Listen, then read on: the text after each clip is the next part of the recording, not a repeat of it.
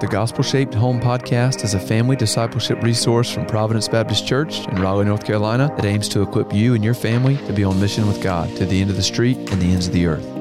Welcome back to another episode of Gospel Shaped Home. Again, really glad and honored that you would join us. And this week, uh, joined again by Pastor Phil to talk about the first chapter of Paul Tripp's book, Parenting. But we are also joined by one of Micah, that's my youngest son, one of his favorite people in the whole church, and that is Linda Medlin. Now, Phil, you also uh, think highly of Linda, correct?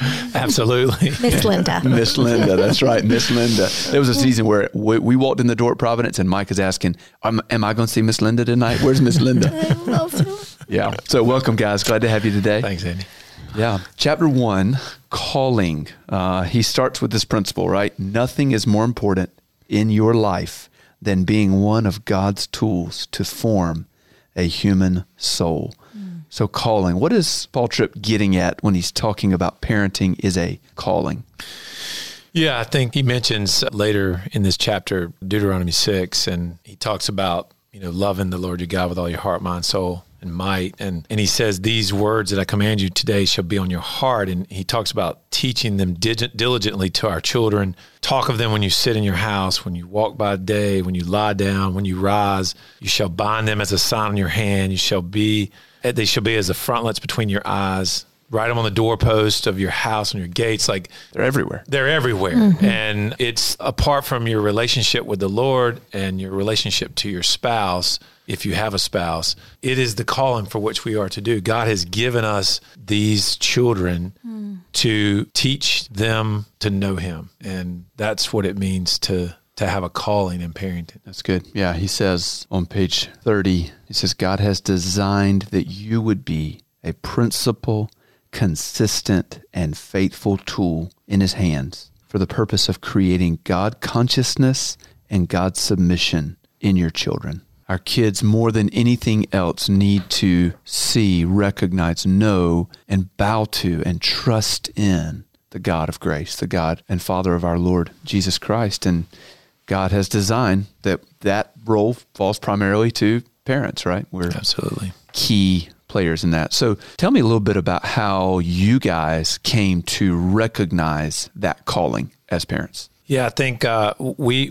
It's an interesting perspective because we had Valerie before we were walking with the Lord. And it was a, a year after she was born almost that I went on the mission trip, became a believer. Linda gave her life to Christ. And we joined a church, a Bible preaching church, and the first thing we did was go through a, a parenting class.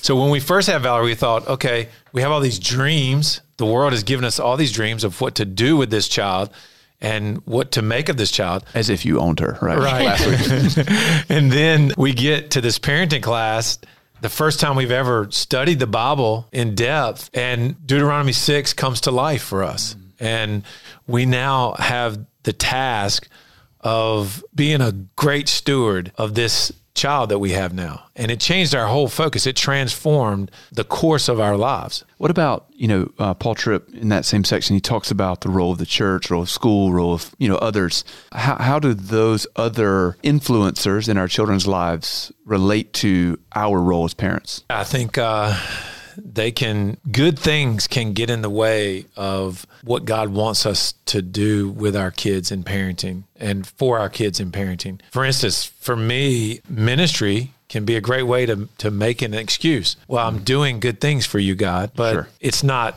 the best things. And I think as parents, we have to ask ourselves, what is God's best for us and how God would want us to raise these children?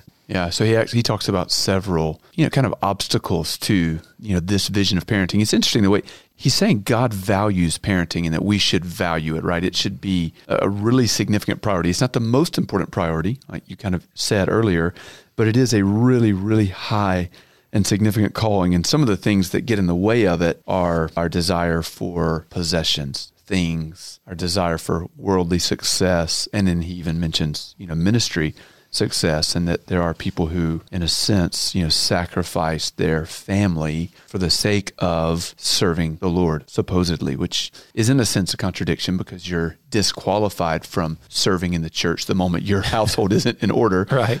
how have you guys seen these sorts of other values other treasures compete with you know the value of parenting in your own life Well, I can answer that.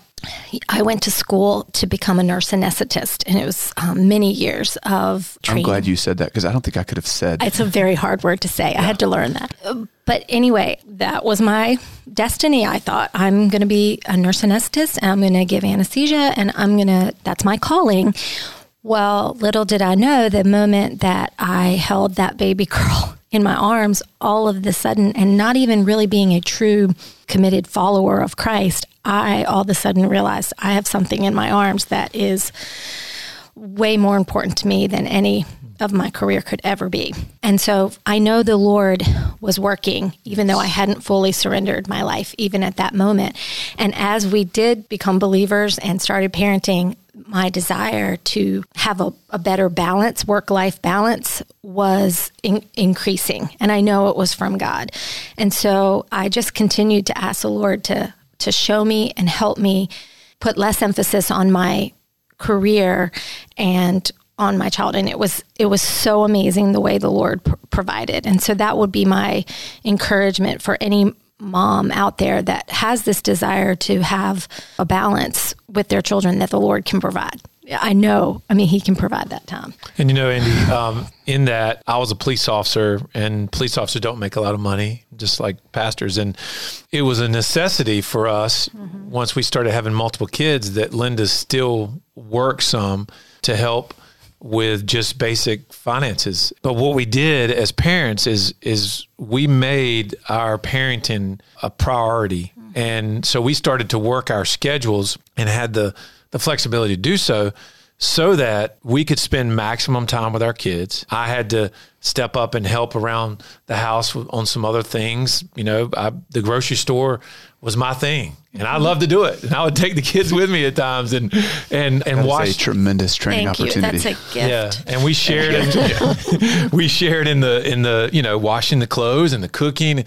It just we because parent parenting was a priority and our kids were a priority for us. We had to make some adjustments mm-hmm. In what we thought was the normal roles in the home. Sure. So it, it really pulled you in more. The fact that Linda needed to work outside the home some pulled you into normal rhythms of home life and engaging with uh, not just spiritual instruction, but chores and yeah. Yeah, And even when, so when I was, when the children were younger, it allowed me to have less hours. But when Phil transitioned into full time ministry, I then began to work more. And at first, I was just, how am I going to do this? How, you know, I'm going to miss my kids. Well, looking back, God is so, again, so faithful because it was a season of life that our daughters were right at that middle school transitioning to high school. They needed their dad. I mean, they need me. They always need mom. But it was such an awesome time for Phil to have in the mornings. And it was a release for me because I didn't have to put up with a lot of the teenage girl drama. And he could handle it a lot, a lot better. I would say that I handled a lot better. Just maybe I don't know. Maybe there was more grace there. Well, they would God listen to his him grace. better than they would listen to me about wardrobes or, you know, boys. Brother, you have an imposing presence. You know, yeah, yeah. um, you know, the the interesting thing to me is uh, he highlights this is that all of these obstacles to biblical vision of parenting, in and of themselves, can be good things. They're not necessarily bad Yes. things, Right. right? I mean, Suc- pos- mm-hmm. possessions and the created world. You know, he God made the world, or people made things from God's created world, and and the things in themselves aren't necessarily bad. It's our affection for them when we all of a sudden start preferring getting, maintaining, protecting things to investing in our kids that it's gone haywire. And and with success and working, you know, we're created in the image of God to exercise dominion over the world, both male and female, in His image. And so, uh, doing work, being creative, these aren't bad things. And there's, I think, there are circumstances, there are good, necessary reasons why kids may need to go to daycare, why both parents may be working. But what he's saying is that a disproportionate value on career success that would sacrifice family and investment uh, into children on this altar of career and success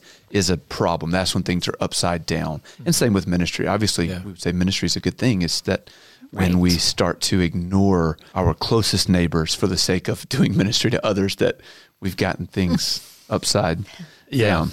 So, And I think when we get into those those times where life is busy, mom and dad are, are worn out and the kids need our time and, and it's an opportunity for us to, you know, he talks about in the book where he says that when your child questions the rules, don't puff up your chest and tell him or her to bet they better obey or else. Like that's the easy way. right. But to Because I said so. because I mm-hmm. said so. But he's saying, no, talk to them about a loving Redeemer who not only created him or her, but shed his blood for them so that they could know and do what is right. Doing that requires intentionality, it requires great effort, it requires you to be in the right frame of mind. That's right. And so that's, but that's what God desires for us as parents. Yeah, he says that really what, what he means is we need to connect everything we do as parents to the story of redemption, to God's story of redemption. And we have to be living in that story ourselves Yeah. if we're going to help our kids connect to that story. So he says at the bottom of page 31 talk again and again about how God willingly exercises his power for our help, benefit, and rescue, right? He says you've been a recipient of God's grace so that you could be a means of God getting that same grace to your kids. It's a great chapter. He, you know, the it's not just about authority, rules, it's about the rescue of God through faith in Christ, through his death on the cross. And we're ultimately everything we do is trying to help our kids come to know God through faith in Christ.